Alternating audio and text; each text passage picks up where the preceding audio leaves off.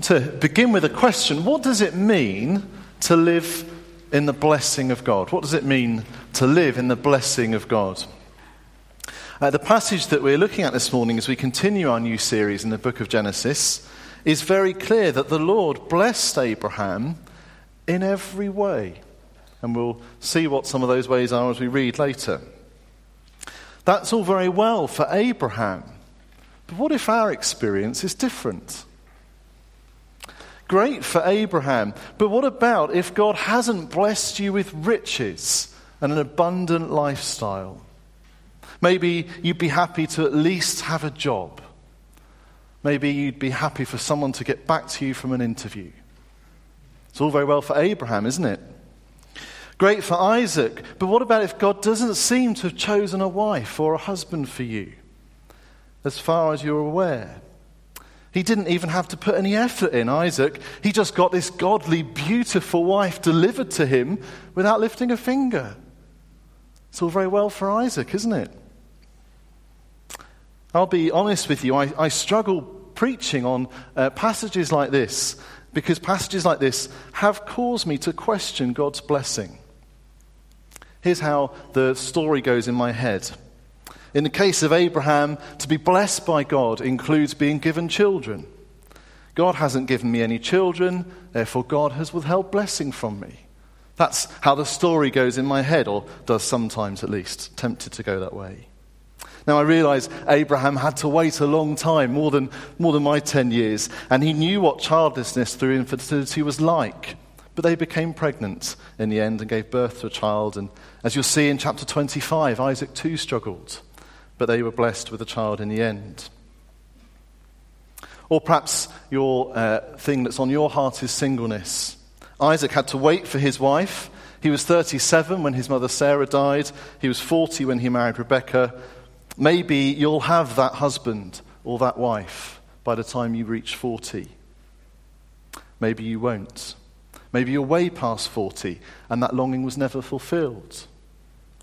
I realize that some people might uh, enjoy their singleness, might delight in it even, but I'm not saying that it's a bad thing. But for many, uh, there's many who, for whom singleness feels like the absence of blessing. Why is God withholding that blessing from me? And I don't want us to avoid these questions as we look at today's passage. Rather, let's face them head on. What is our God like? We've got this, we call this series the God of our ancestors. What is he like? How did our God relate to our spiritual ancestors? What did it mean for them to live under God's blessing? What might it mean for me to live in the blessing of God? If you've read the story so far, you'll know that it would be an error to think that blessed in every way means Abraham had a painless life. To be blessed doesn't necessarily mean everything has been happy. He experienced childlessness. He experienced having to send away one of his sons. He experienced nearly losing another. More recently, in the previous chapter, his wife died. Blessed doesn't mean everything's gone as we would have wanted it to, as some people would have you believe.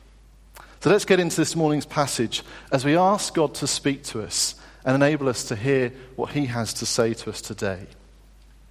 Uh, I'm going to read the whole of Genesis 24. Uh, it's long, so brace yourself, make yourself comfortable. Uh, and uh, unless you struggle with reading, I think it would be helpful for you to, to stay with me if you could open a Bible to Genesis 24 uh, and follow along as I read. If you're using the church Bibles, it's on page 23. And as followers of Jesus, we believe that, that this is the holy word of God. That the Lord, uh, who we're about to read about, the Lord who spoke then, has given us this word now.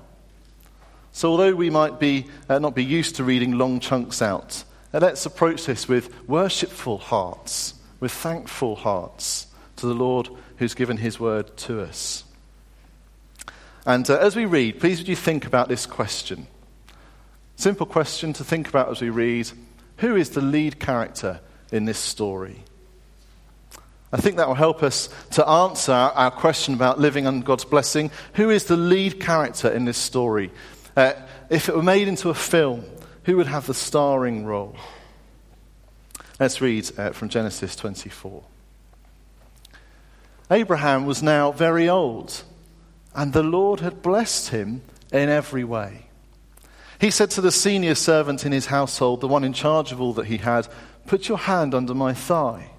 I want you to swear by the Lord, the God of heaven and the God of earth, that you will not get a wife for my son from the daughters of the Canaanites among whom I am living, but will go to my country and my own relatives and get a wife for my son Isaac. The servant asked him, What if the woman is unwilling to come back with me to this land? Shall I then take your son back to the country you came from? Make sure that you do not take my son back there, Abraham said. The Lord, the God of heaven, who brought me out of my father's household and my native land, and who spoke to me and promised me on oath, saying, To your offspring I will give this land. He will send his angel before you, so that you can get a wife for my son from there. If the woman is unwilling to come back with you, then you will be released from this oath of mine. Only do not take my son back there. So the servant put his hand under the thigh of his master Abraham and swore an oath to him concerning this matter. Then the servant left, taking with him ten of his master's camels, loaded with all kinds of good things from his master. He set out for Aram Naharaim and made his way to the town of Nahor. He made the camels kneel down near the well outside the town. It was towards evening, the time the women go out to draw water. Then he prayed, Lord, God of my master Abraham, make me successful today and show kindness to my master Abraham. See, I'm standing beside this spring, and the daughters of the townspeople are coming out to draw water. May it be that when I say to a young woman, Please let down your jar that I may have a drink, and she says, Drink, and I'll water your camels too, let her be the one you have chosen for your servant Isaac. By this I will know that you have shown kindness to my master. Before he had finished praying, Rebekah came out with her jar on her shoulder. She was the daughter of Bethuel, son of Milcah, who was the wife of Abraham's brother Nahor. The woman was very beautiful, a virgin. No man had ever slept with her.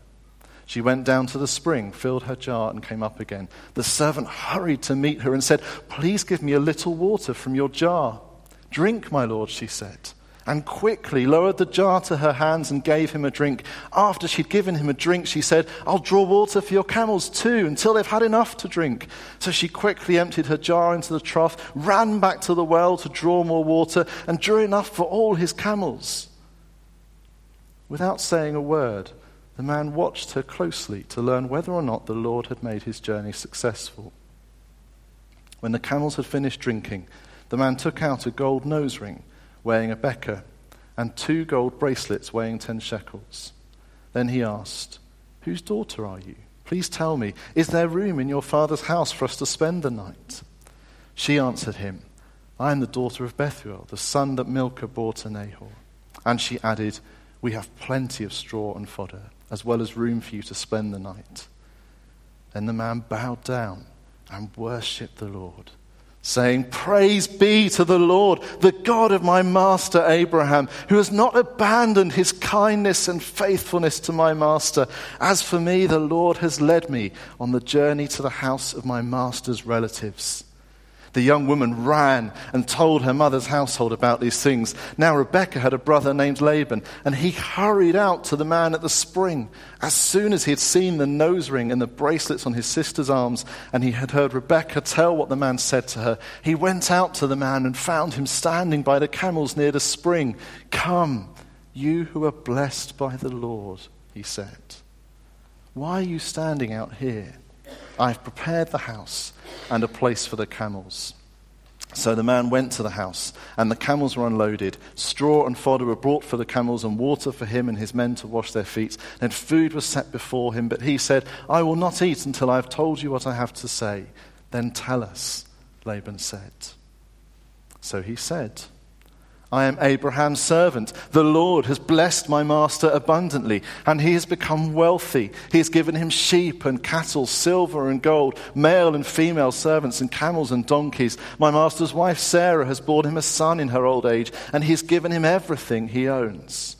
And my master made me swear on oath and said, You must not get a wife for my son from the daughters of the Canaanites in whose land I live, but go to my father's family and to my own clan and get a wife for my son.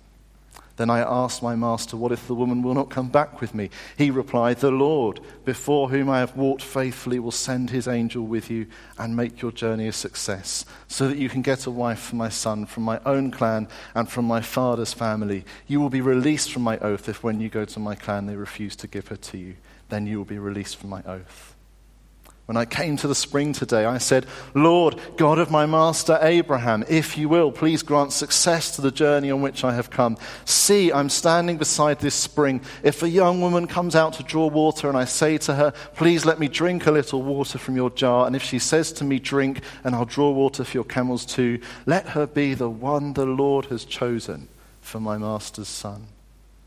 Before I finished praying in my heart, Rebecca came out with her jar on her shoulder. She went down to the spring and drew water, and I said to her, Please give me a drink. She quickly lowered her jar from her shoulder and said, Drink, and I'll water your camels too. So I drank, and she watered the camels also. I asked her, Whose daughter are you? She said, The daughter of Bethuel, son of Nahor, whom Milcah bore to him. Then I put the ring in her nose and the bracelets on her arms, and I bowed down and worshipped the Lord.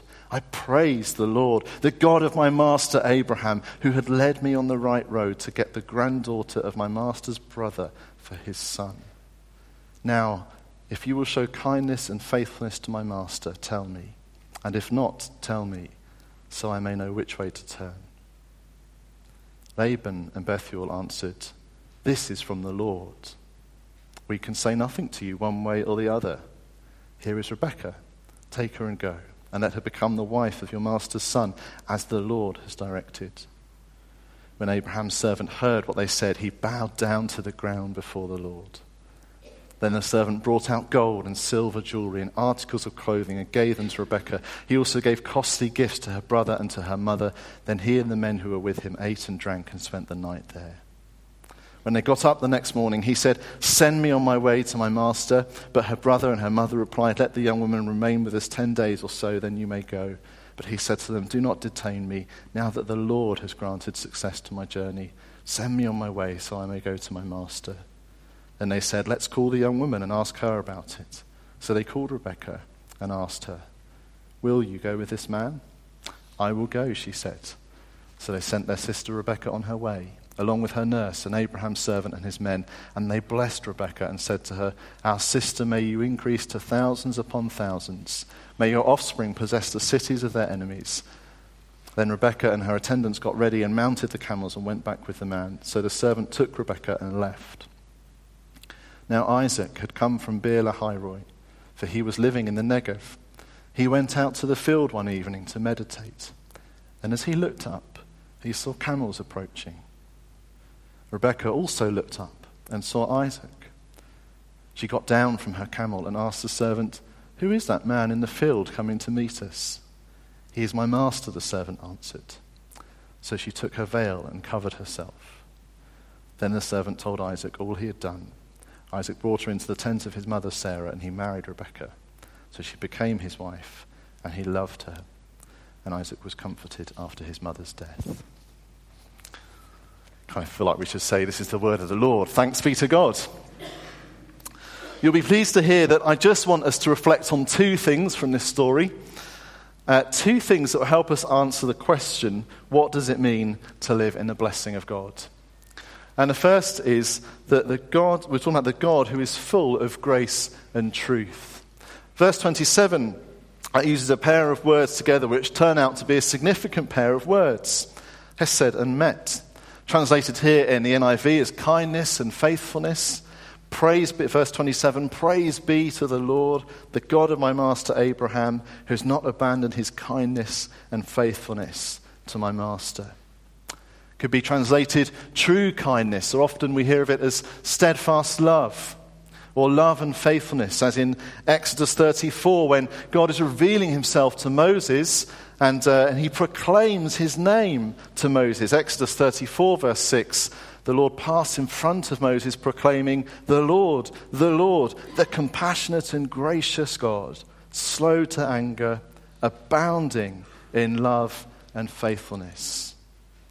Love and faithfulness. It's an important part of who God is an important part of his character bound up with who he is. And once you get that, it makes reading John 1 even more exciting. Uh, John 1's exciting anyway, but once you understand this, then when you look at it, if you want to, it's page 1063. You don't have to, I'm going to read it out. John 1, verse 14 and 16 to 18 speak about the Word, who we know is Jesus. The Word became flesh and made his dwelling among us. We've seen his glory, the glory of the one and only Son who came from the Father, full of grace and truth love and faithfulness, that steadfast love. Here's the Son who came from the Father, full of grace and truth. Out of his fullness, we've all received grace in place of grace already given. The law was given through Moses. Grace and truth came through Jesus Christ. No one has ever seen God, but the one and only Son, who is himself God and is in the closest relationship with the Father, has made him known. I don't have uh, all the answers for you if you're hurting or desperately longing for someone or something. I don't have all the answers for myself, but what I do know is that God has made himself known in the person of his Son, full of grace and truth, abounding in love and faithfulness. Yahweh, the Lord, did not abandon his kindness and faithfulness to Abraham. He's the same God today and will not abandon his kindness and faithfulness to you if he is your God. The best place to look for our answers in, is in Jesus, the one and only Son who came from the Father full of grace and truth. See how he loved the outcast. See how he had compassion on the sick. See how he confronted evil. Observe how he brings hope into the darkest of situations. Ultimately, he is the one in whom we can live in the blessing of God. As Paul wrote uh, to the Ephesian church in Ephesians chapter 1 Praise be to the God and Father of our Lord Jesus Christ, who has blessed us in the heavenly realms with every spiritual blessing in Christ. You know, actually, I ought to be thrilled and deeply thankful for passages like this. I ought to be thrilled and deeply thankful that the Lord, Yahweh, chose to bless Abraham with a son Isaac and chose to bless Isaac with a wife. I ought to be thrilled and deeply thankful because he's brought me in to share that blessing. As the Lord himself promised to Abraham earlier in his life, in Genesis chapter 12, verse 3, all peoples on earth will be blessed through you. Or more recently, in chapter 22, verse 18, through your offspring, all nations on earth will be blessed. But what do the first two verses of the New Testament part of the Bible say? Matthew chapter 1 starts with this, verse 1 and 2. This is the genealogy of Jesus the Messiah, the son of David, the son of Abraham.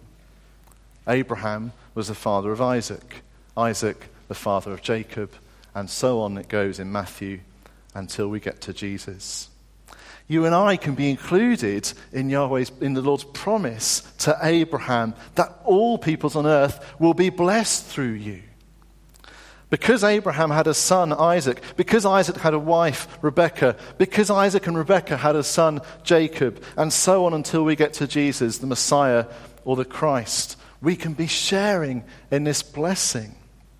Christ is the, is the Greek kind of version of, of the Hebrew title Messiah, which means anointed, and it was referring to God's anointed one who he'd promised throughout the Old Testament part of the Bible. And you can draw a straight line from Genesis 12, verse 3, to Ephesians 1, verse 3. You can draw a straight line. The promise in Genesis 12, all peoples on earth will be blessed through you, finds its fulfillment in Ephesians 1. Praise be to God and Father, our Lord Jesus Christ, who's blessed us in the heavenly realms with every spiritual blessing in Christ. You and I can directly benefit from the Lord's guiding of Abraham's servant to find Rebekah for Isaac. Because it's in that, in this story, our part in this story, is that we come to share in all the blessing of God. What's more, like Isaac stood to inherit all of his father's riches so in Christ, we stand to inherit the kingdom of God. But notice this mission isn't over yet, though. Have you noticed how the world's kind of continued since Jesus came? Abraham's great descendant finally came. He brought in the kingdom of God. He made a way for us to enter the kingdom and live in the blessing of God. But in a sense, it's unfinished. Certainly, all the nations, this promise is for all the nations, certainly all the nations have yet to be reached. And at this point, we might remember the words that Matthew records on the lips of Jesus, the son of Abraham.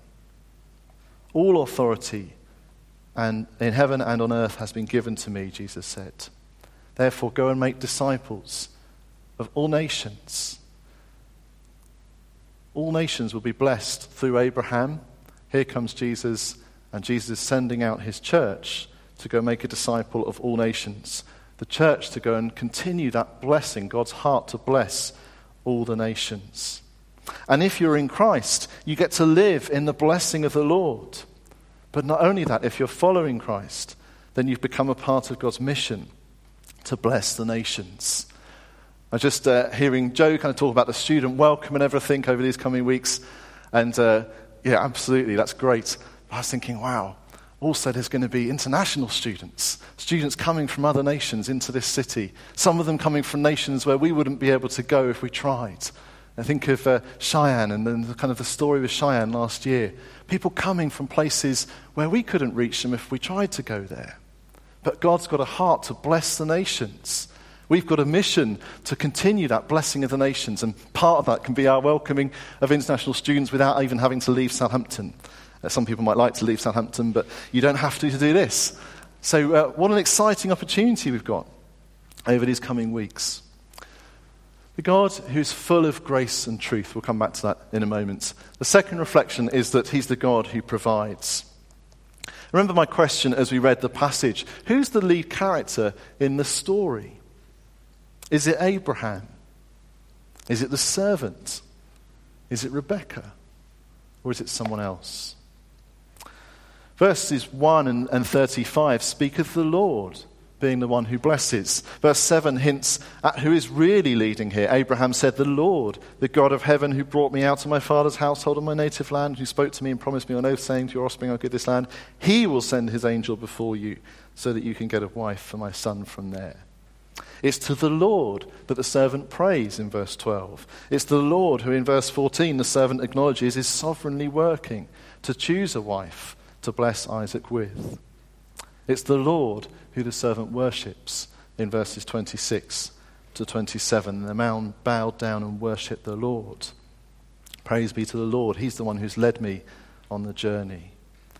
And Laban and Rebekah's family even recognize in verses 50 to 51 that this is from the Lord. And it's interesting, they use the name Lord. We, we're kind of reading it in Lord in capital letters in our English translation. The Hebrew word is Yahweh. It's a title, a personal name of God that he revealed himself by. And here's Laban and Rebekah, miles and miles and miles away from Abraham's, uh, the current sort of Abraham family, Abraham and Isaac. And they're using the title, the name Lord, not just a general word for God. He's the one who's working in all of this. He's the one who's working out his providence, as we sometimes call it. The journey that kind of Isaac, uh, the, the servant, went on would have taken at least a month for the servant. It was a long way away. But that's hardly covered. It doesn't really mention the distance. No indication is given how the servant knew where to go. It was kind of like the, the bake off um, I wish I don't actually like it that much. There's, there's kind of like, is it the technical challenge or the one where they basically just give you a bit of paper and they make it out it's really hard because you, you don't know what to do and it's all it's easy, isn't it? It's flour and butter and whatever. But, but kind of, yeah, they make it out there's no direction, so it's really difficult. Well, the servant here had very little direction, but that's not really a big deal in the story. Perhaps uh, the silence on this, someone has kind of suggested, bears witness to the, to the presence of the messenger who God said he would send, who Abraham rather said uh, to the servant that God would send. The servant has no guarantee that his mission will succeed, someone has written, only that he will have divine guidance. He will send his angel before you, Abraham said to the servant before this mission. And the servant said in his worship, on discovering who Rebekah is, The Lord has led me on the journey. The Lord has led me. The Lord was the one who was working uh, in all of this. And it's just great, isn't it? You kind of, I wish we, we don't really have time to go into like loads of the details, but you know, he kind of gets there and he asks her for, for a sip of water, and he's kind of tentative, praying, mm, if, if, if this. He asks for a sip of water, a little bit of water. She gives him all he wants to drink. And they, they act quickly. There's this running and this, just this action emphasized, which kind of confirms, doesn't it, that the Lord was in this, that he was the one who was working this out. She goes to kind of, I kind of read this the first time and didn't really think much of her offering to water the camels. But it probably is quite a big thing, isn't it? To go and get all, all the water that 10 camels could drink. And it's not like she's getting a hose and shoving it in their mouth. She's got to take a jug down to the well, draw the water, come back again, take the jug down, draw it, come back again for 10 camels. And yet she's doing this instantly and quickly. It shows that the Lord is behind all of this. He's the one who's bringing this about. And, uh, and when, when it gets to the servant's kind of discussion with Laban, Rebecca's brother, he, notice he, he could be making a big deal of Abraham's riches. He, he could say, oh, well, yeah, because Abraham's so rich, we'll send you Rebecca. Because he's got so much wealth and, and Isaac's going to inherit that. Well, we'll send her off to, for a rich husband. That's, that's, a good, that's a good idea. But that's not what they say. It could be because they're descended from the same family line that, uh, that they agree to send Rebecca off, because they're relatives. But that's not what they say. Could be because uh, they, they know that Abraham is obedient to the Lord. But that's not the reason they give. Over all these things, the reason they give is the unmistakable hand of God. Someone who's uh, a, a commentator has written Laban has prepared to accept the fact that Yahweh is involved in this event because he's made his decision. Rebecca is the one for Isaac. Laban no longer has the privilege of making his own decision. Laban and Bethuel make no mention of the wealth of Abraham or of the kinship between Abraham and Nahor as valid reasons for Rebecca to leave and marry Isaac. Their only reason for relinquishing her is the unmistakable hand of God throughout this whole episode. It's not the servant or Abraham or Isaac, but rather their God that Laban and Bethuel find persuasive. God is at work in all this, providing uh, for his people. And uh, some of us might think of just amazing uh, promises in Scripture, like that in Romans chapter 8, uh, verse 28. And we know that in all things God works for the good of those who love him, who've been called according to his purpose. And uh, if you're struggling at the moment, then I encourage you to, to read that chapter of Romans, and, and the, particularly from verse 28 to the end. And yes, this was kind of a fairly happy story that we're reading about today. But in the stories where we struggle as well, we can know God's providence, God's working to bring about blessing, to bring about his purpose. As uh, William Cowper, hymn writer in the 18th century, wrote in his hymn, uh, God Moves in a Mysterious Way, uh, there's this great couple of verses. Listen to this. You fearful saints, fresh courage take. The clouds you so much dread are big with mercy and shall break in blessings on your head. Judge not the Lord by feeble sense, but trust him for his grace. Behind a frowning providence, he hides a smiling face. I think that's kind of seen in why there's this big deal about not taking Isaac back to Abraham's own homeland. Why does Abraham make a deal of that? Why does he say to the servant, don't, don't take him back there, you can't do that? Maybe uh, the Lord's promise to Abraham back in chapter 15 has something to do with it. The Lord said to him in chapter 15, Know for certain that for 400 years your descendants will be strangers in a country not their own. You, however, will go to your ancestors in peace and be buried at a good old age in the fourth generation, your descendants will come back here. Abraham knew the promise of God, and Abraham was committed to holding on to God's word. If God had said it, he would do it. If God had said it, he would do it. And Abraham, that had been his story all through. Uh, we can read that you, if you've been doing it in the homework. If God had said it, he would do it. And the Lord has spoken these words to Abraham over 50 years ago, possibly as many as 88 years ago. If God has said Abraham's descendants for 400 years would be strangers in a foreign country, then Isaac was not to return. If God has said that in the fourth generation Abraham's descendants would return home, then Isaac, the first generation, was to stay away. And so, this kind of example of Abraham holding on to the promise of God. I want to encourage us this morning, whatever situations we might be facing, or maybe situations we don't even know we're going to face yet. But we need to learn to hold on to the promise of God, to wait uh, for his blessing, to wait patiently. But maybe it's not just about uh, our troubles and the things we find hard. Perhaps we could be looking too for the providence of God in, in our day to day lives, maybe in, in, in your workplace. Uh, is God there? God's very clearly working in the details here. It's the Lord that, that's behind all of these things here. Has He abandoned you in your day to day life? Or is He at work in, in our day to day lives well? We could be looking for Him, trusting in Him, praying for Him to be with us in our day to day lives, on our front lines. And even, uh, dare I say it, worshipping Him there in our front lines. Notice that not once does uh, this passage record the servant thanking uh, Rebecca for the water or, or, for watering the camels. It doesn't uh, thank her for saying, Yeah, come back and stay with us It doesn't thank Laban for the welcome, doesn't thank the family for allowing them to take their daughter away, but constantly praise the Lord. Praise the Lord. Blessed be the Lord. Constantly, he's worshipping throughout this story. That was a, just a kind of challenge to me of how much through these kind of details of the day am I saying, Praise the Lord. Thank you, Lord, for, for this, for that, for what you're doing. Worship is the right response to his providence. Anyway, uh, I want to uh, finish. We're going to kind of look at a video which can try and bring together some of this, bring together thinking about His grace and truth, uh, bring together thinking about His providence in our lives. Uh, it's a video of a song uh, uh, written uh, by a German uh, hymn writer in the 17th century. And uh, I would encourage you to kind of think in the video, this picks up this theme of looking to, forward to our eternal hope.